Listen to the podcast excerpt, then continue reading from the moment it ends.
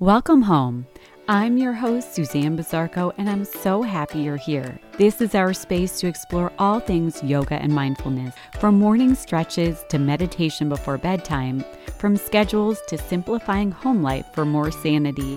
We will tap into emotions and tackle tasks. Together, we will create the yogic home filled with health, happiness, and sustainable habits.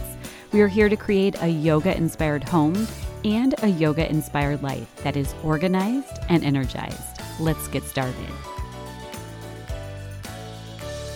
Welcome home. Suzanne here, and here we are kicking off another episode of the Yogic Home podcast. We are wrapping up the month of May, which has been Mental Health Awareness Month. And let me remind you how important mental health is. It's just as important as physical health. So do not settle for status quo with your mental health. Focus in on it, find ways to improve it because you can feel amazing with just a few little steps. So, I want to share a few ways to help with our mental health, our emotional well being, ways that we can improve ourselves, improve the enrichment of our lives, right? Number one, which is what we have been talking about the whole month of May, the seventh limb of yoga, dhyana, meditation. I truly believe that mental health can be improved via meditation. Over the course of the month, we've talked about this idea of setting up meditation station within our home. We've talked about incorporating mudras and mantras and focusing in on the chakras and crystals and really incorporating some meditation into our asana practice. So many people come to yoga and they're only focused on the yoga poses, but meditation can be very much infused into the whole yoga practice from beginning to end, from the seated meditation at the beginning to shavasana at the end to pausing on purpose within a pose to meditate for a moment, to come back to your intention. So, meditation is a total win in helping out with our mental health. We also want to make sure we move our body. So, moving our body is a great way to enhance our mental health.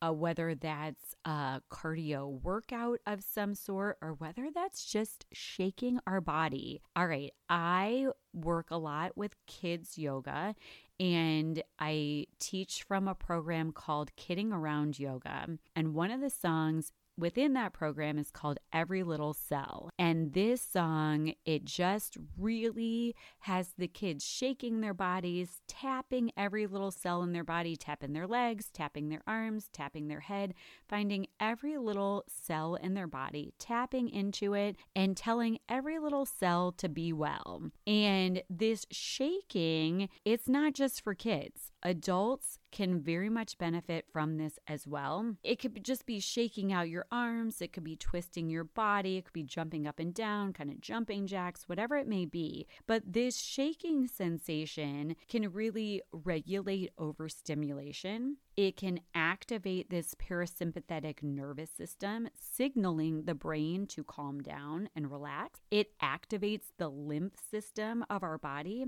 which helps us to get rid of toxins. So, I mean, come on. It's just as easy as that to shake a little bit and get this, you know, lymphatic system going and get rid of toxins, tell the mind to calm down. Really some cool stuff. So, not just for kids, totally for adults as well. We like to think about raising our heart rate a little bit, getting those endorphins flowing within our body to help us find that feel good sensation, you know, clear our minds and really that helps out with our mental health. Gets us I like to do that in the morning so that it sets the tone for the day, but to whatever time of day if you can get, you know, I like to hop on the Peloton bike, but if you can get outside even better. Nature is so key to our mental health. Connecting with others is another way that we can help our mental health, our emotional well being, this connecting with others. It's really hardwired into us as humans. I like to think about this as finding, you know, there's that general connecting with others, but even taking it one step further, really focusing in on common interests or concerns. So, what I've found lately is as I've been grieving the loss of my mom,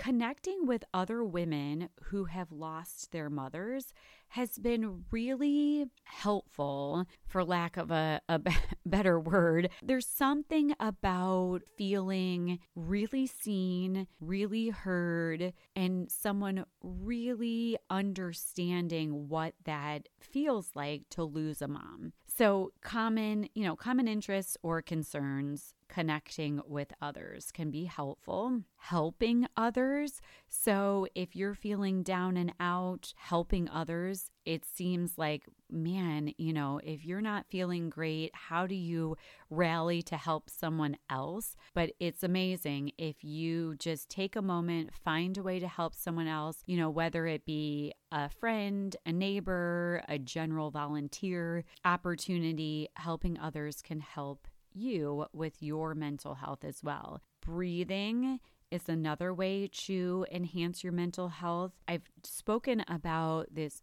pranayama many a times within the podcast, but next month I decided that I really want to break down several different pranayama practices or the yogic breathing practices to show uh, different ways that this breathing practice and focusing in on it intentionally can help with our mental health. Inspiring or calming item can enhance our mental health as well. So, just one example was I had spoken about chakras and crystals and using those. Really, I have um, a tiger's eye crystal that I love to hold on to and really just holding it on gives me some courage and the just there's something about holding that stone that really makes me feel at ease. So, whatever it is, there's also my mom gave me a prayer box and I've memorized the little prayer inside, but sometimes holding on to that little prayer box and just feeling it is a tangible way to enhance my mental health. Talk therapy can be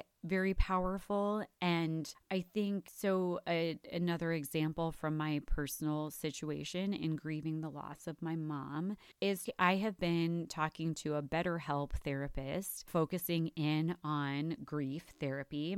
And it's just 45 minutes once a week. I plan to go through a few more sessions, just kind of talk through any of the there I don't really have so many regrets, but I do have a few and to let go of any of the regrets and to really find ways to remember the relationship and move forward and find the little silver linings and find the gift that is present in grief once you release any of the real hardcore sadness that it begins with and and then you know know that that person is with you always if you want them to be and really fostering those memories. So, talk therapy can really help you clear your mind. It's powerful to hear yourself talk out loud.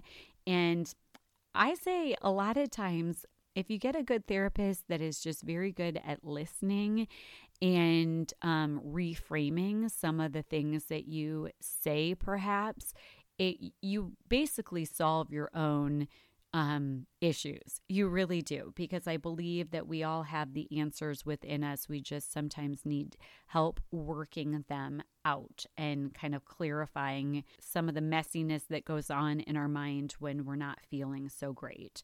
So, talk therapy, and there's so many of those different varieties, but BetterHelp just happens to be the one that I started with. There are lots of, I'm sure, in your local area, in person therapy sessions as well. But no shame in talk therapy, talking through our concerns and moving forward. Another thing, obviously, with this being the yogic home, it would go without saying that a a key piece in mental health is your surroundings. So, clearing clutter and fixing broken items within the home can be very helpful in our mental health because you just you know you you vibe with your surroundings so if your surroundings seem to be weighing you down you probably aren't going to feel great so if you can clear some clutter fix up any issues that are lingering around. And this should make you feel a little bit lighter, a little bit freer, and